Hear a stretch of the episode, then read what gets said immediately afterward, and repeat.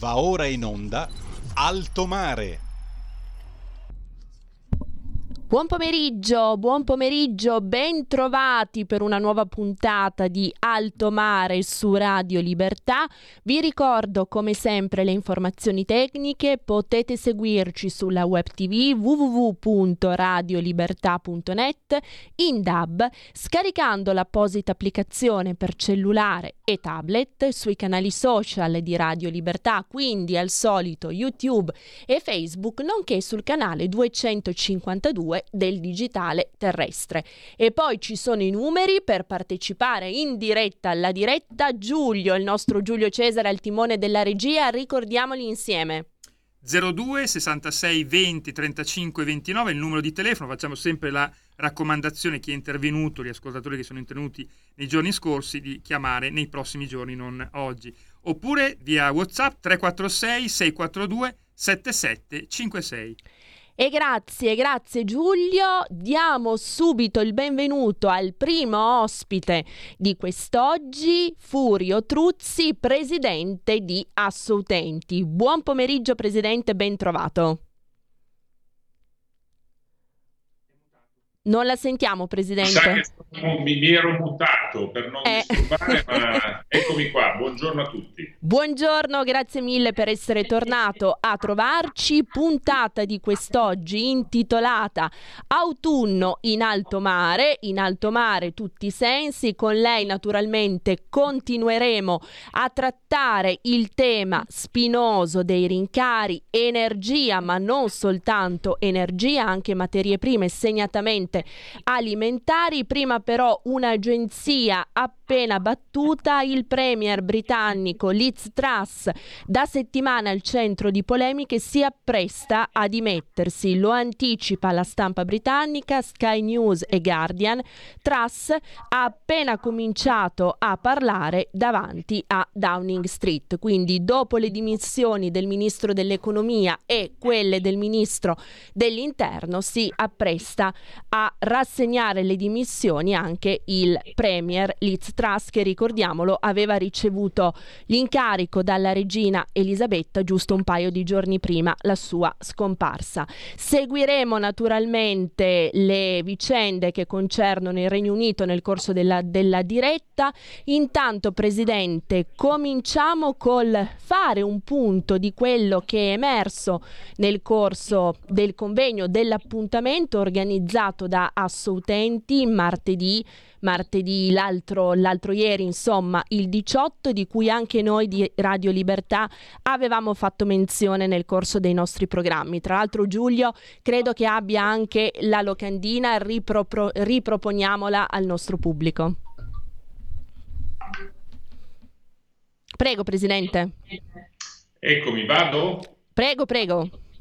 Allora, innanzitutto questa assemblea di martedì, devo dire, non è stata solo organizzata da Assoutenti, ma da un insieme molto ampio di associazioni di consumatori, proprio a sottolineare il comune intendimento, la comune preoccupazione, la comune voglia di tentare di trovare soluzioni a quello che è, resta e rimane il primo problema per il nostro paese, per le famiglie e per le imprese di questo paese. Quindi non mi voglio prendere tutto il merito, ma voglio condividerlo insieme alle altre associazioni di consumatori che con noi hanno operato. Ecco, di conseguenza quello che voglio sottolineare è che in questa assemblea, peraltro partecipatissima, perché abbiamo avuto oltre 4.000, diciamo così, adesioni alla nostra chiamata.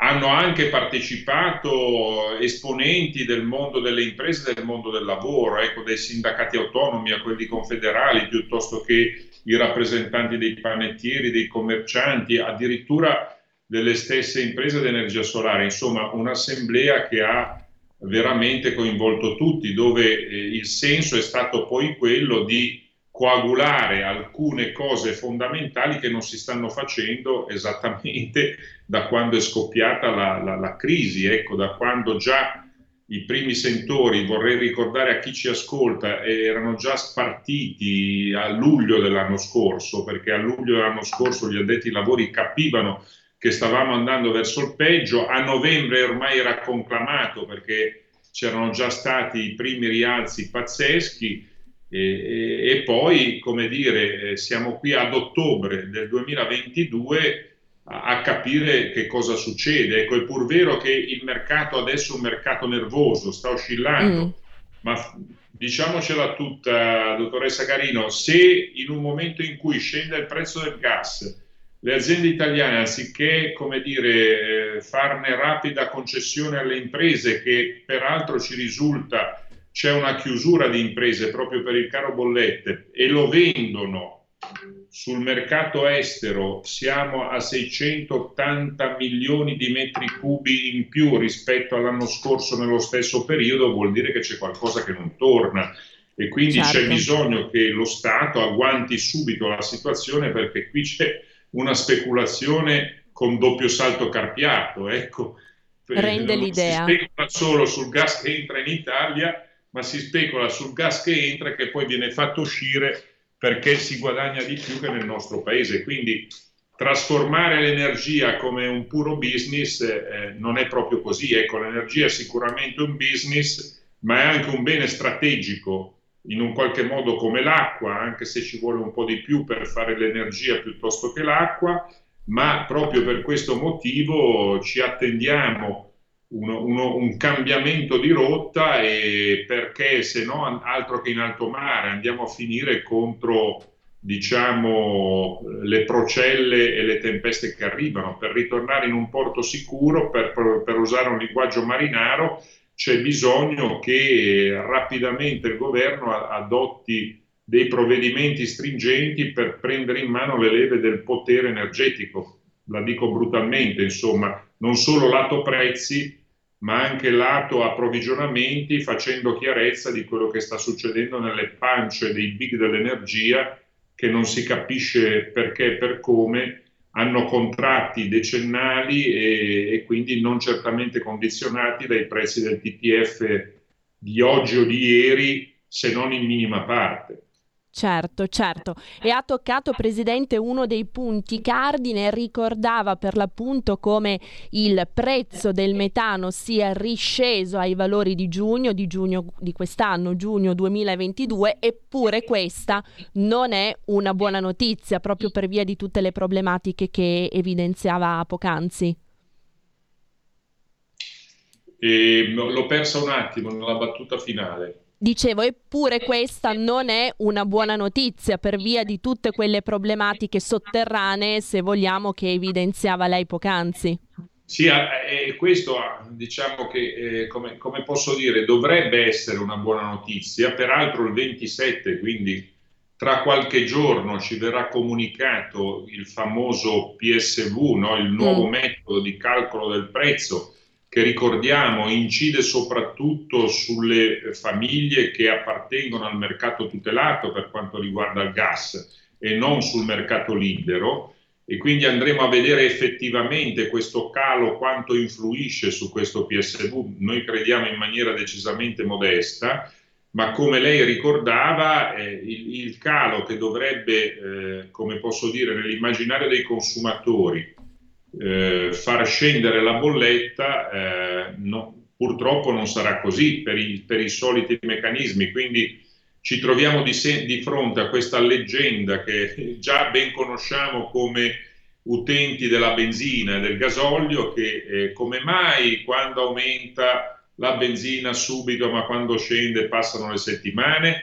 Allora, come mai quando il gas aumenta subito e quando scende passano le settimane? Ed è per questo che il governo deve intervenire, perché deve un po' riformare veramente il settore. Ecco, ci vuole uno anche con la piccozza e gli scarponi, perché non solo si deve arrampicare verso vette sconosciute, ma smantellare, secondo il nostro parere, un sistema energetico nazionale che purtroppo ha dimostrato di non reggere minimamente le situazioni pur gravi che sono avvenute. Ecco, non c'è dubbio che ci troviamo di fronte a situazioni gravi, però vorrei che tutti condividessero con me che non c'è dubbio che i prezzi aumentavano prima della guerra in Ucraina. La guerra in Ucraina è stato un fenomeno acceleratore, Mi devono ancora spiegare perché non sono stati mai chiusi i tubi di gas che passano in Ucraina, non l'hanno chiusi i russi, non li hanno chiusi gli ucraini, non li chiude nessuno, cioè lì si bombardano, si distruggono, ammazzano le scuole, le famiglie e tutto, ma i tubi del gas rimangono sempre interi. È proprio un mistero nel mistero, ma ritornando al nostro modesto paese, quello che non capiamo al nostro modesto paese in un qualche modo anche l'Europa, perché anche l'Europa ha le sue colpe, insomma. Noi non possiamo pensare che non ci sia la capacità, no? Se non qualche balbettio sul tetto del prezzo del gas, e sono mesi e mesi che stanno dissanguando le imprese e le famiglie senza trovare una linea forte. Quindi c'è bisogno di cambiare marcia, di un ruolo dello Stato più forte nel sistema energetico nazionale, e soprattutto liberare le energie che a noi costano poco e che non richiedono molto. Per dirla, e ho veramente finito, nei rigassificatori, sui quali noi non abbiamo nulla in contrario, perché stanno lavorando bene sia a Livorno che a Rovigo, dalle altre parti, insomma, nell'Adriatico e nel Tirreno, cioè il tema non è aprirne solo uno in più a Piombino in attesa che lo riapra o meno, perché intanto quei rigassificatori, come abbiamo visto, immettono probabilmente del gas che nemmeno gli italiani consumano, perché va a finire oltre frontiera. Ma il tema è, ma santo Dio, io sono veramente, i nostri uffici, i nostri sportelli, centinaia di cittadini, forse migliaia, che ci dicono: ma dove posso trovare il pannello eolico portatile che me lo metto sul balcone così intanto risparmio eccetera? Quindi quello che la gente ha capito è che effettivamente esistono le tecnologie per svincolarsi e liberarsi da un sistema, tra virgolette, dominante di produzione centralizzata, cioè a dire che se ci stiamo ben attenti, non dico tra qualche mese, ma tra qualche anno, come già milioni di italiani stanno facendo, ma ci liberiamo dalla schiavitù energetica. Perché ricordo che mentre noi parliamo abbiamo già qualche milione di famiglie italiane, di imprese, che la loro energia se l'autoproducono e in minima parte l'attingono dal sistema nazionale.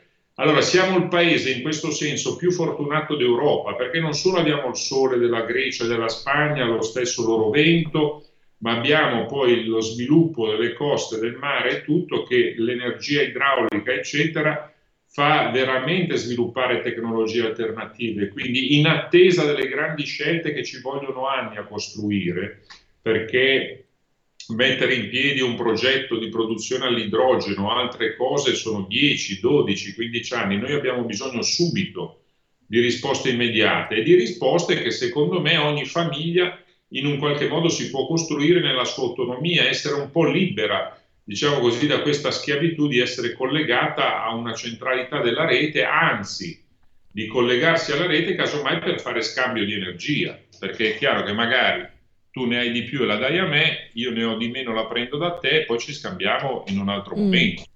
Ecco Presidente, a detta sua, dal suo osservatorio, è finalmente giunto il tempo per un'implementazione capillare, omogenea, su tutto il territorio nazionale dell'esperimento riuscito lì dove è stato avviato delle comunità energetiche?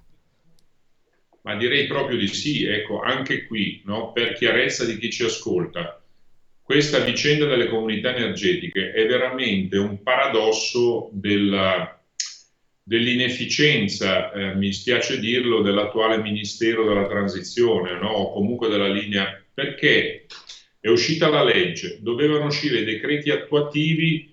Se va bene andremo a fine anno, no?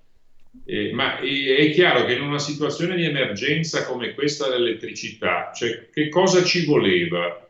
Allora abbiamo affrontato, mi sembra di ricordare che una delle belle cose che è stato fatto, poi si può discutere vaccino sì o vaccino no, ma una delle belle cose che è stato fatto con il Covid è stato il generale Figliolo, no? Che meritoriamente, senza guardare in faccia a nessuno, da alpino qual era, ha preso le cose in mano e è andato dritto all'obiettivo. Allora io non dico che ci vuole un generale Figliolo per l'energia, ma dico che lo stesso criterio non poteva non essere utilizzato nel settore, e invece siamo qui lacci e lacciuoli e burocrazie e circolari e stupidaggini. Cioè la bestialità viene fuori dove, ad esempio, lo stesso Parlamento decide a fine anno di provvedere, di dare un sollievo alle famiglie con almeno 10 rateizzazioni della bolletta, il massimo del marchingegno e della delibera di Arera, che sarebbe l'autorità dell'energia, che a dicembre con una delibera tira fuori un criterio veramente astruso. La media dell'ENMA non può essere comunque inferiore alla rata minima al 50% di qua di là su e giù. Insomma, abbiamo fatto i conti che se avessimo seguito i criteri applicativi di quel dispositivo, al massimo le rate diventavano 3, quando invece in libero accordo associazioni consumatori e imprese siamo arrivati anche a 6, 7, 8 rate. Ecco, quindi per dire che c'è anche un sistema inadeguato, chi andrà al governo deve fare i conti con una rete burocratica che in un qualche modo va riformata o va smantellata nel settore energetico, perché è un freno allo sviluppo delle nuove strategie energetiche, delle comunità rinnovabili, è un freno per poter dare sollievo in un momento come questo. E quindi sono molto preoccupato, perché poi magari il nuovo governo potrà decidere una cosa bellissima, ma se non tocca i gangli di chi deve poi attuarli, ci possiamo trovare paralizzati. Ecco. Certo, al solito con delle idee estremamente, come dire, efficaci, efficienti e sulla carta produttive, ma che appunto rimangono carta, non essendo concretamente implementate. Allora, continuiamo la lettura delle agenzie, sempre per quanto concerne le dimissioni del premier britannico Liz Truss. Il partito conservatore intende eleggere un nuovo leader e quindi un nuovo primo ministro entro il 28 ottobre, 3 giorni prima del dibattito sulla legge di bilancio. Lo ha affermato il presidente del comitato 1922 Graham Brady poco dopo le dimissioni di Liz Truss. Truss ha abbandonato l'incarico, ci ricorda l'agenzia, dopo appena 44 giorni. Al momento, tuttavia, non vi è alcuna conferma su quali possano essere i possibili candidati alla sua successione. E ancora un'altra agenzia, battuta da Nova qualche minuto fa. L'Occidente si prepara a una guerra di aggressione, così ha detto il ministro della difesa bielorusso, Viktor Krenin, secondo cui la Federazione Russa e la Bielorussia si posizionano come potenziali avversari in questo conflitto. Un segno evidente della preparazione dell'Occidente alla guerra è il focus e la portata delle misure di addestramento al combattimento in corso. Nel loro svolgimento vengono condotte attività come la creazione di raggruppamenti offensivi e l'uso di truppe in direzione russa e bielorussa. Sono in corso preparativi per una guerra di aggressione, così le fonti che giungono da Minsk, riferendosi evidentemente al fatto che gli occidentali, le truppe NATO, stiano addestrando le truppe ucraine per portare avanti operazioni di offensiva sul suolo occupato dai russi. Presidente Truzzi, allora intanto ricordo al nostro pubblico che se vuole può intervenire al numero 0266203529 per raccontarci anche e soprattutto l'esperienza di tutti i giorni con il caro bollette, con il caro materie prime alimentari, di cui parleremo dopo. Prima però un'altra delle battaglie anche di Assoutenti, Presidente Truzzi, quella relativa alla benzina, al carburante. Il Consiglio dei Ministri ha varato una nuova proroga per quanto concerne il taglio delle accise. Da più parti però si è subito evidenziato come questi provvedimenti non siano sufficienti e soprattutto non siano strutturali rispetto a quello che è il futuro che ci attende. Ecco, direi che anche qui, no, c'è una cartina di tornasole. Che cosa è successo, ricapitolando, nel settore energetico, parlando di gas e di energia elettrica? provvedimenti che hanno di fatto principalmente tolto gli oneri fiscali, pensato di tassare gli extra profitti. Dico pensato perché poi, come noto ai più, c'è una difficoltà nel riscuoterli e c'è anche un contenzioso in atto. Sappiamo poi che in questo paese, no, quando ci si muove nella realtà delle questioni e esce il ricorso, il controricorso, e quindi bisogna vedere quando andremo a finire. In ogni caso, come posso dire, misure tampone, non strutturali come quelle che rivendicavo prima. Uh-huh. Prendiamo il settore della benzina e del carburante.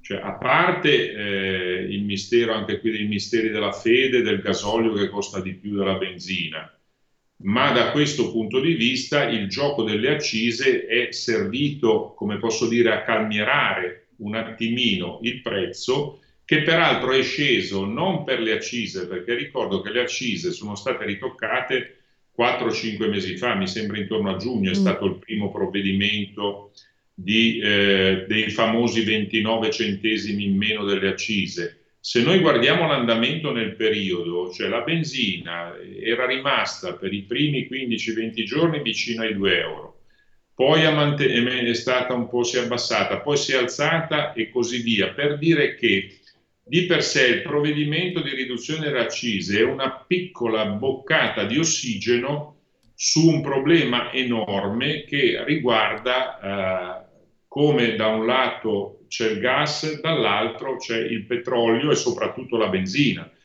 Perché i più non sanno forse che peraltro tra i due mercati, petrolio e benzina, non c'è una stretta correlazione. Non è detto che al discendere del prezzo del petrolio discenda la benzina e viceversa, perché sono mercati completamente separati e dove i mercati della raffinazione della benzina sono calcolati con algoritmi finanziari a Londra, diciamo così, da sistemi molto sofisticati, dove la speculazione è altrettanto volatile quanto quella del gas, perché la benzina risente di un mercato diverso da quello del petrolio, che poi servirà alla raffinazione, e rincorre le situazioni che si muovono a livello globale. Quindi la benzina può magari scendere perché ormai i cinesi hanno, diciamo, i serbatoi pieni, o risalire perché invece c'è una domanda in Estremo Oriente che fa scattare anche la nostra. Ecco, di fronte a queste debolezze, anche qui torno a dire, il sistema di approvvigionamento di questo bene non può essere improntato solo al privato, alla libera concorrenza. La benzina è o non è, il gasolio è o non è un bene importantissimo per l'economia nazionale? Allora, io non voglio richiamare gli echi dell'economia di guerra che già altri più autorevoli di me hanno chiamato, ma in un momento inedito come questo, perché dove mai si è visto andare queste bollette del gas e della luce? Mai nella storia, cioè nemmeno prendendo i talleri, se mai ci fossero stato, i marenghi dell'Ottocento, ma per ritornare che nell'economia non esiste il fatto che un bene importante come quello energetico non è scoppiato nella prima guerra mondiale, né nella crisi economica del 29, né nella seconda guerra mondiale, cioè, quindi c'è qualcosa che è un'anomalia mondiale inedita. Allora mi rendo conto che all'inizio uno rimane imbambolato, prende due cazzotti sul muso, è un po' come il Covid, no? Va a ricercare il vaccino, però Cristo, se anziché cercare il vaccino contro la pandemia energetica continuiamo a prendere i pannicelli caldi delle misure tampone e di qualche cosa sulle accise, siamo lontani dall'obiettivo. Estremamente ben detto, Presidente Truzzi, grazie. Abbiamo una telefonata in collegamento. Sì, spero che, purtroppo non c'è più tempo, se mi riesce a dare una risposta. No, il tempo c'è ancora, prego. Ecco, allora, il Presidente rimarrà con noi anche per il secondo blocco, quindi... ecco, allora così mi riuscirà sicuramente a dare una risposta, ma non solo a me, ma anche, spero, cioè purtroppo credo anche ad altra gente. Purtroppo mi è successo un piccolo quiproquo con la fornitura del gas con il mio gestore, e parte i rincari, che non sto contestando quello, però io ho da fare una lettura ogni mese, gli ultimi 5 giorni, che io periodicamente ogni mese faccio. Arriva la bolletta, c'è la mia autolettura che ho fatto, Oltretutto il gestore me ne fa una al 30 di settembre e una al 1 di ottobre, che c'era 1 metro cubo in più di consumo. Morale della favola, mi ha mandato una bolletta con su scritto il 7 di ottobre, ha fatto una lettura presunta e mi ha aggiunto 80 metri cubi, il che vuol dire che la mia bolletta da 60 euro, che potevano essere quei 13 metri cubi, purtroppo l'anno scorso ne pagavo la metà, quest'anno è di più, ok, ma mi trovo una bolletta maggiorata di 200 euro con un consumo di 93 metri cubi che io ho il contatore digitale e ad oggi non ci sono perché io uso solamente per far da mangiare e scaldare l'acqua. In una settimana 80 metri cubi forse non li faccio fuori neanche d'inverno quando accendo il riscaldamento. Ecco, volevo chiedere se questa pratica qua è scorretta. Io ho mandato una rimostranza tramite email, ma la risposta è stata evasiva, che ovviamente li devo pagare, mi verrà poi stornato nelle prossime bollette, però sta di fatto che devo anticipare 200 euro. Hanno messo 80 metri cubi in più. Adesso io non so se c'è una regola che dice un tetto al massimo 150, perché se no non mi stupirei se il mese prossimo loro presumono che io li devo consumare e mi aggiungono 200 metri cubi, che vuol dire una bolletta da 800 euro. Ecco, e volevo chiedere solamente appunto una risposta anche dopo la pausa, almeno così anch'io ho un'idea di com'è lo stato dell'arte e anche magari tanta altra gente che ha avuto questa mia piccola disavventura. Grazie mille e complimenti per la trasmissione, buongiorno. Assolutamente, grazie mille, è stupendo poterci essere sempre, anche e soprattutto per rispondere alle vostre domande, per i quesiti che portate e per tutti gli approfondimenti e le risposte che ci sollecitate. Quindi grazie davvero al nostro pubblico.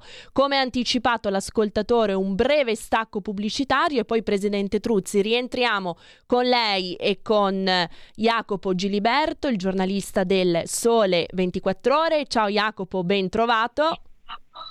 Grazie, spero che il segnale sia buono perché qui sono in una zona mal coperta, se ci fossero problemi nel caso mi avvisate. Buongiorno a tutti. Buongiorno Jacopo, ti sentiamo forte e chiaro e ti vediamo anche molto bene, quindi 60 secondi di pausa pubblicitaria e rientriamo in studio per il secondo blocco di Alto Mare. Tutte le domeniche, dalle 8 alle 10, la rassegna stampa del giorno e alcuni dei fatti principali della settimana che si è appena conclusa, con ospiti e telefonate in diretta. La domenica mattina, non perdere contatto con la realtà, su Radio Libertà, senza filtri né censure.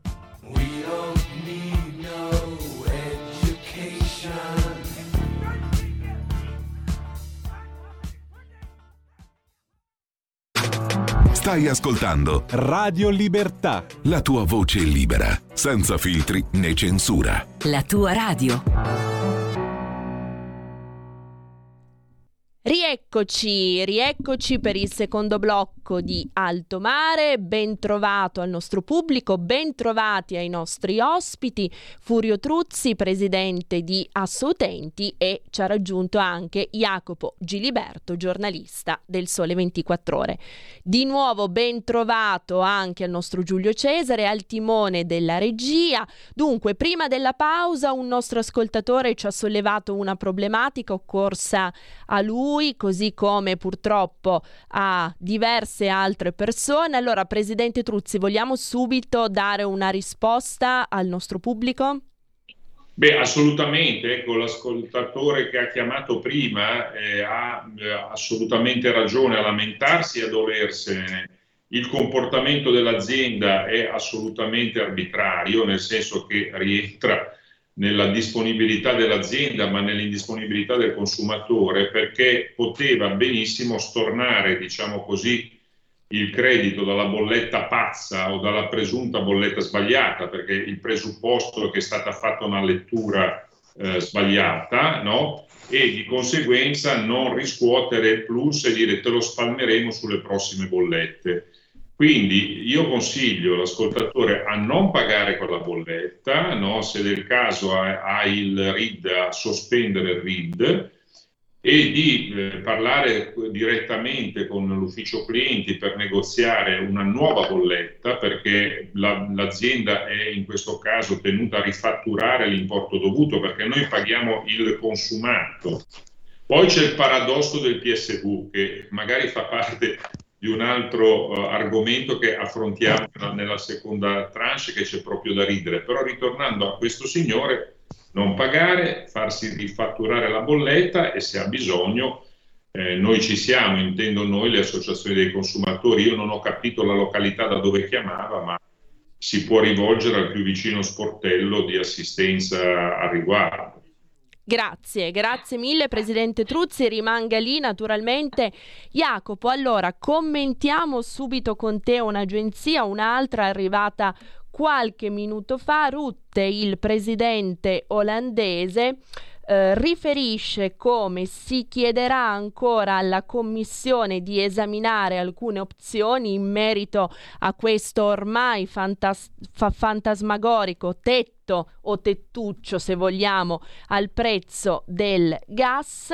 Lo ha detto appunto il premier olandese Mark Rutte arrivando al Consiglio europeo. Allora facciamo un attimino il bilancio su queste affermazioni, controaffermazioni relative a questo price cap di cui tutti parlano ma che ancora non è, come dire, realtà concreta. Grazie, guarda Sara Garino, hai fatto una battuta strepitosa, il tettuccio, perché sta succedendo in questi ultimi giorni. Ripeto quello che ho detto prima della pausa pubblicitaria, spero che il segnale sia di qualità perché sono in una zona con pessima copertura. Come dicevi tu, Sara Garino, è un tettuccio. In questi giorni le quotazioni del gas sulla borsa olandese, quella che poi detta il passo a tutte le borse del gas europee, il prezzo del gas è in discesa molto forte. Stiamo parlando, in agosto costava 353 euro per 1000 kilowattora di gas. Mm-hmm. Oggi siamo attorno, non so dirti la quotazione di questo momento, ma siamo tra i 110, 120, 130. Queste erano le quotazioni di questi giorni, cioè meno della metà, molto meno della metà rispetto ad agosto.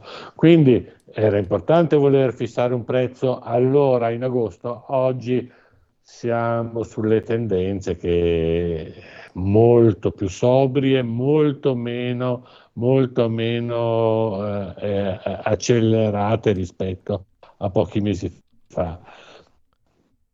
Un consiglio al consumatore, ma a tutti i consumatori, anzi due, se mi permettete, certo. Due consigli. Il primo è fatevi l'autolettura, se possibile più volte al mese, non solamente quando cambiano le tariffe ogni 3 mesi per l'elettricità o ma andate alla vostra società di gestione del gas e della luce elettrica, mandate la lettura del contatore. Ci sono i sistemi web, ci sono gli SMS, ci sono tanti strumenti per farlo e in questo modo qualsiasi contestazione è molto più difficile da parte loro, qualsiasi fregatura è molto più difficile. E in secondo, seguite quello che vi consiglia Truzzi, le associazioni dei consumatori sono fondamentali per difenderci. Assolutamente, certo Jacopo, grazie per questi due consigli che per noi, per il pubblico, sono estremamente utili e preziosi. Sempre sul discorso, stavo per porti una domanda, però Giulio mi fa segno che abbiamo un'altra telefonata, quindi voce al pubblico. Sì, buonasera a tutti, Lisetta. Ben trovata Lisetta. Grazie a lei signorina Gorino. Allora, due cose. Prima di tutto volevo parlare un po' della Germania, che secondo me sta tutelando solo i propri interessi e basta, non ha una visione europea, secondo me ha usato la UE solo come mercato, non come un soggetto politico e culturale. Seconda cosa, il nuovo governo dovrà preparare in fretta una legge di bilancio che tenga conto del caro energia, soprattutto dell'inflazione, del rischio recessione, ma anche dell'assetto delle pensioni. Tutto qua, vi saluto tutti quanti, buonasera. Grazie mille Lisetta. Allora Jacopo, domande per te.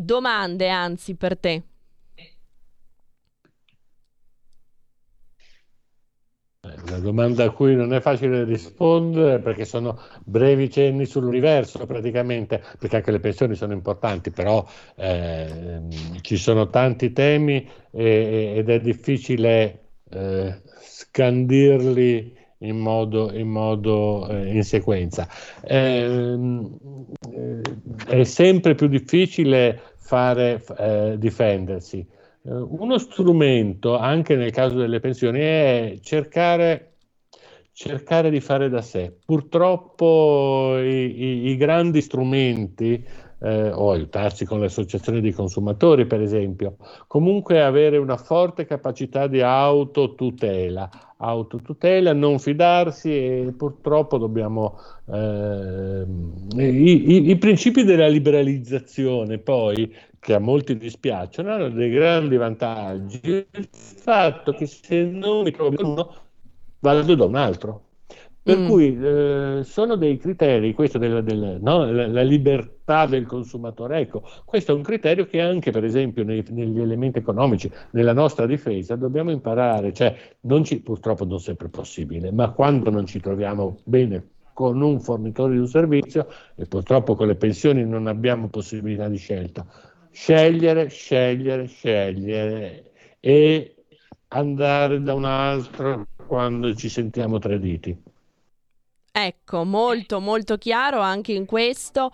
Jacopo, la domanda che ti volevo proporre io, allora, dato che il presidente Truzzi nel corso del primo blocco ha anche evocato, diciamo, l'affaire, se vogliamo utilizzare questa espressione, cinese, la Cina comunque esce da un periodo di, tra virgolette, recessione chiaramente parametrata rispetto ai valori e ai numeri cinesi, ma è un dato di fatto che questo suo stato abbia in qualche modo favorito gli approvvigionamenti di gas da parte dell'Occidente, da parte dell'Europa, chiaramente, soprattutto nel contesto della guerra russa, nel contesto della guerra russo-ucraina.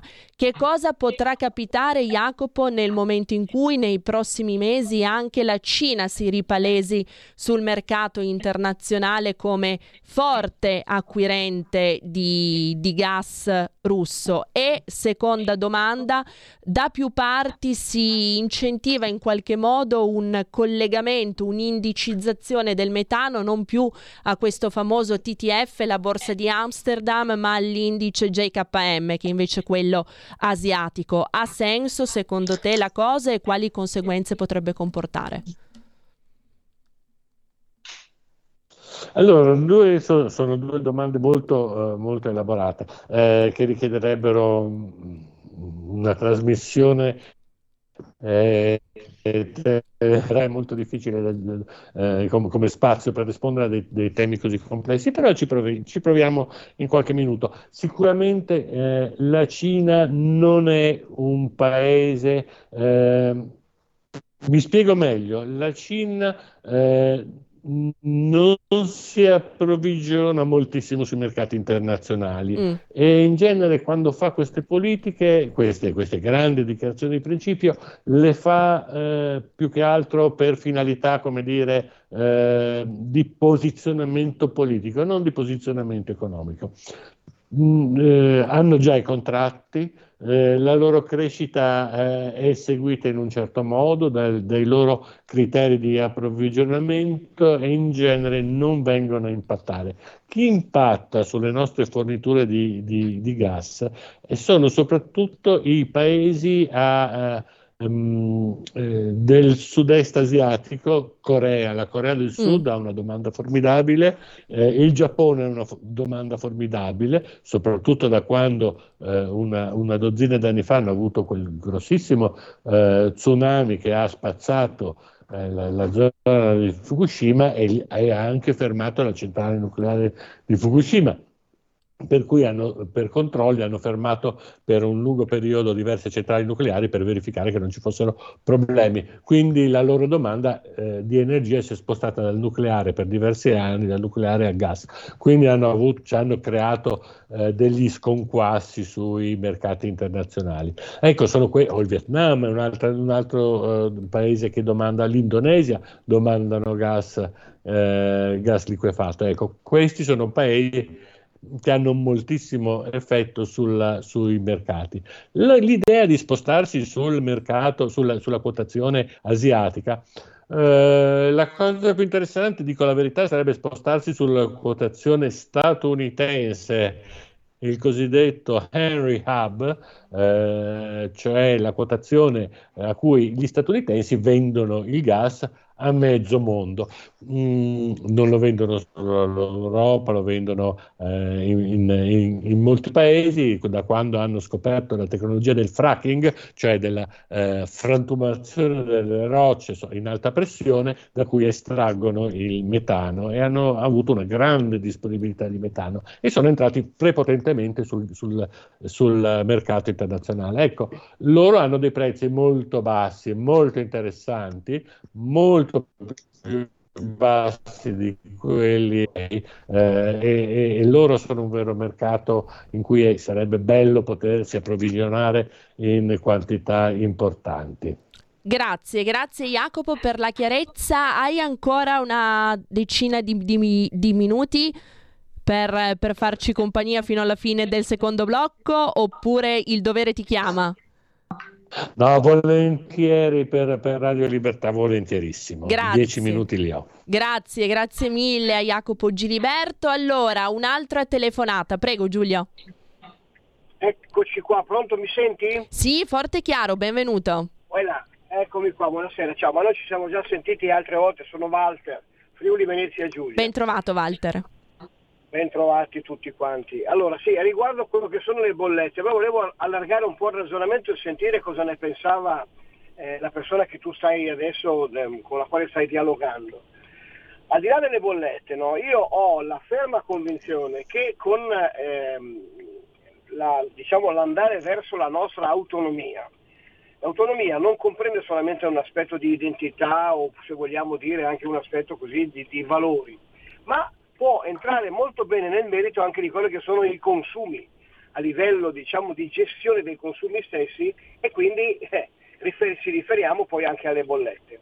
Perché nell'autonomia evidentemente si dovrebbero avere dei governatori e dei cittadini molto più consapevoli, e dei governatori che possono amministrare molto meglio questa nostra cosiddetta democrazia. Ora, capisco che si parla di mercati, Amsterdam, questo, quest'altro, quell'altro, però per esempio noi qui in Friuli Venezia Giulia abbiamo la possibilità e abbiamo già delle centrali, mi riferisco per esempio a quella, diciamo, vicino all'uscita di Carnia, che va verso Tolmezzo, che funzionano per esempio e che danno riscaldamento con il legno.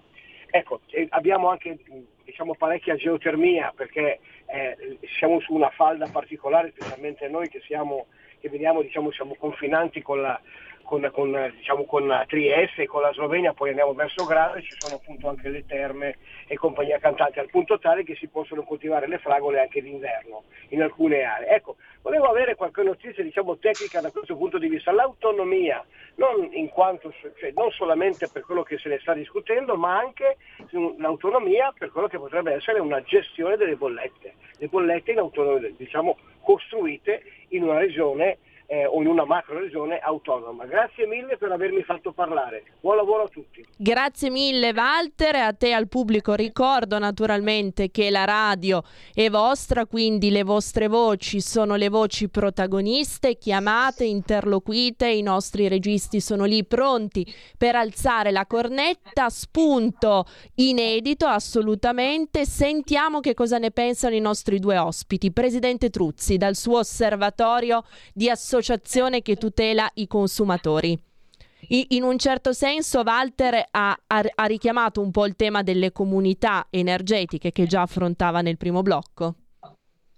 Sì, assolutamente. Ecco, direi che rispondo con due considerazioni. Ecco, la prima è che sicuramente Ci sono tutte le condizioni, lo confermo, le condizioni tecnologiche, le condizioni economiche, le condizioni politiche e sociali per aumentare enormemente l'autoproduzione di energia, ecco, senza nulla togliere a sistemi più complessi che devono, diciamo così, servire l'industria, perché con una piastra di fotovoltaico al momento è ancora difficile dar da mangiare a un'acciaieria.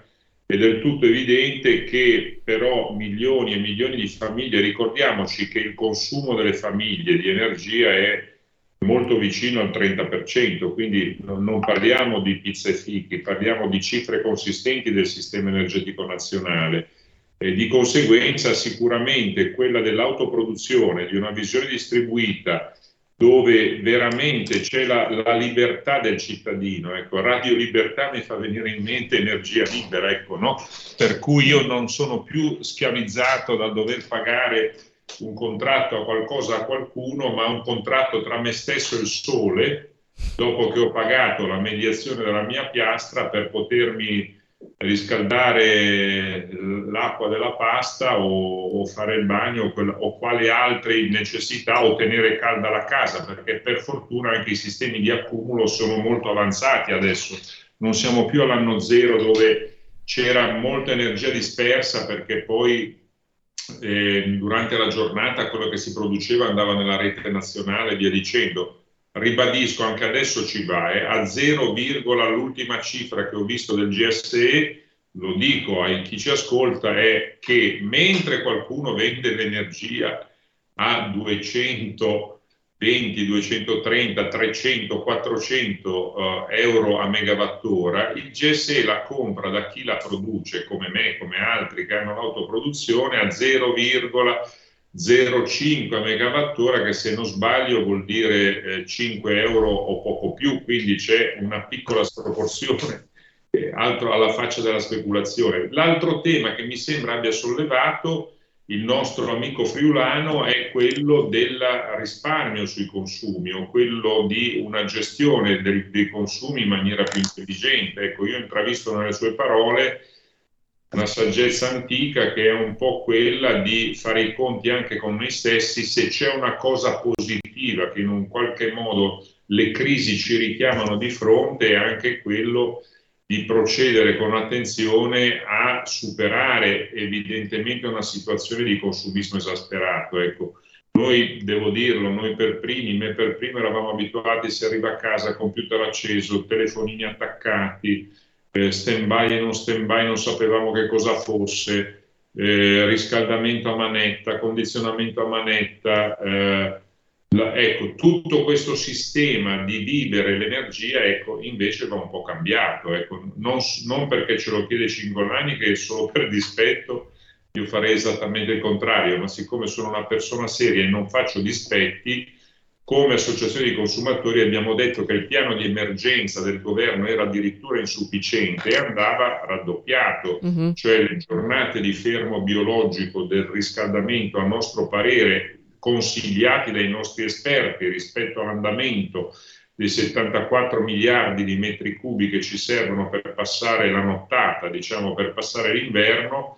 doveva essere portato da 8 a 15 giorni e quindi siamo anche noi per la severità nella riduzione dei consumi quando serve, siamo anche noi per dire che un buon maglione ci aiuta a combattere il freddo, certo, a volte, e quindi non ci sottraiamo a questa logica, anche perché, torno a ripetere, non che qualcuno abbia detto, non so chi l'ha detto, che la pacchia è finita. Ecco, io non so se la pacchia è finita o no, per qualcuno è sicuramente finita, vedo che per altri la pacchia continua, visto, ritornando al discorso degli extra profitti che certo, si faceva prima, ecco, però l'idea di capire che l'energia non è un bene limitato, perlomeno fino a quando io non potrò avere il mio pannello solare che me la garantisce senza inquinare, senza sporcare l'aria di nessuno, è sicuramente una delle prospettive interessanti su cui lavorare. Grazie Presidente Truzzi. Jacopo, rimpallo su di te, qua c'è anche il tema della responsabilità dell'utilizzo, della fruizione consapevole delle risorse energetiche. ma non solamente, perché nella tradizione del nord-est c'è una forte spinta, non solamente del nord-est, c'è una forte spinta alla considerazione dell'autonomia. Il Friuli Venezia Giulia è una regione autonoma, con statuto autonomo, il vicino Trentino e il vicino Alto Adige sono regioni a statuto autonomo, il Veneto ci sta provando, le altre regioni, lo sappiamo, sono la Val d'Aosta, la Sardegna e la Sicilia.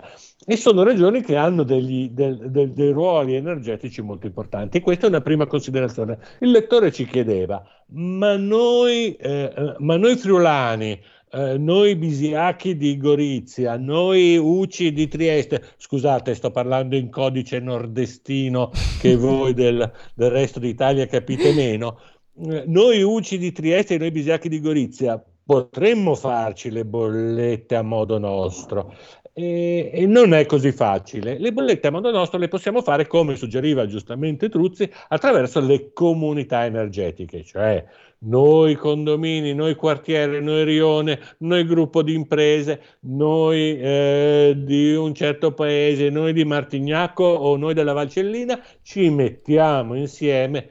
Scusate, sto parlando ancora in codice Martignacco o Valcellina o Monfalcone. Ci mettiamo insieme e formiamo una comunità in cui ci produciamo l'energia in casa attraverso le fonti non fossili e ce la regoliamo tra di noi. E questo è uno strumento molto interessante, che non è legato alla forma amministrativa della regione a statuto autonomo o a statuto ordinario, è legato alla voglia dei cittadini di mettersi insieme su una entità territoriale oppure di interessi condivisi. L'altra cosa molto interessante è il processo di quelli che fanno energia, ne ho fatto cenno prima, energia non fossile, cioè con strumenti energetici. Il lettore ha parlato della geotermia, noi abbiamo, sto pensando, ci sono, si va dagli eccessi di Monfalcone, resto nell'ambito regionale visto che appunto avevamo un interesse, un ascoltatore che ci sta indefinito. Abbiamo Monfalcone che sta andando a carbone, abbiamo Torviscosa che ha la centrale elettrica a gas, abbiamo risalendo verso la Carnia, abbiamo delle centrali alimentate a biomasse, per cui abbiamo diverse tecnologie. È molto interessante chi sta andando verso le tecnologie non fossili. Vuol dire sì certamente l'eolica, vuol dire sì certamente il fotovoltaico, ma attenzione, la geotermia di cui abbiamo sentito, abbiamo le biomasse che sono molto interessanti in tutta la fascia alpina, in Valtellina, in provincia di Sondrio, in Trentino, in Alto Adige, le centrali di teleriscaldamento che riscaldano intere comunità usando i residui di falegnameria e delle attività sul legname. Un'ultima osservazione è relativa ai consumi elettrici. Proprio oggi, mentre Truzzi ci stava parlando, sono usciti i risultati di settembre dei consumi elettrici che ci ha divulgato Terna, che è la società dell'alta tensione. Allora, in settembre sono i consumi di settembre. In settembre i consumi elettrici sono caduti moltissimo rispetto a settembre 2021, del meno 3,9%. È una discesa molto forte. Ed è molto forte anche la discesa del contributo delle fonti rinnovabili, meno 2,1%, che è una discesa molto forte, tirata soprattutto dall'idroelettrico. Abbiamo sentito la siccità quest'estate, ebbene le dighe idroelettriche, e tornando al Friuli, le dighe idroelettriche della Valcellina, della Carnia, il bacino del tagliamento, però vale per tutto l'arco alpino e per tutta Italia, le dighe idroelettriche stanno soffrendo della mancanza di acqua che abbiamo sentito quest'estate. E sono degli spunti di considerazione. Prego Sara Garino, lascia a te la linea. Grazie, grazie mille Jacopo, frizzantissimo, ci hai dato innumerevoli spunti che naturalmente continueremo a sviscerare nel corso delle prossime puntate con te e anche con il presidente Truzzi, presidente di Assoutenti, che ringrazio. Giulio mi fa segno che siamo alla fine, gli ultimi secondi, le ultime battute della diretta, quindi io ringrazio davvero entrambi per la vostra partecipazione, per la consueta chiarezza con cui ci avete esposto questi temi così caldi, possiamo dirlo proprio in questi termini. Leggiamo ancora un WhatsApp. Va bene il controllo e riduzione dei consumi, ma perché poi non si fanno controlli sugli edifici pubblici, sui supermercati, eccetera, dove si muore di caldo d'inverno e si gela d'estate. Prendiamolo come ulteriore spunto, considerazione, vedo la manina del presidente Truzzi lanciata dal nostro pubblico, continueremo naturalmente a parlarne, ripartiremo da qui in una prossima puntata di Alto Mare. Grazie mille al presidente Furio Truzzi, grazie ad Assoutenti, grazie mille e grazie a Jacopo Giliberto. Grazie Jacopo. Buona giornata. Grazie mille. Grazie al nostro pubblico che ha partecipato alla diretta e ovviamente immancabile il grazie a Giulio Cesare Carnelli al timone della regia.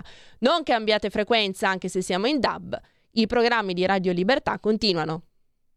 Avete ascoltato Alto Mare.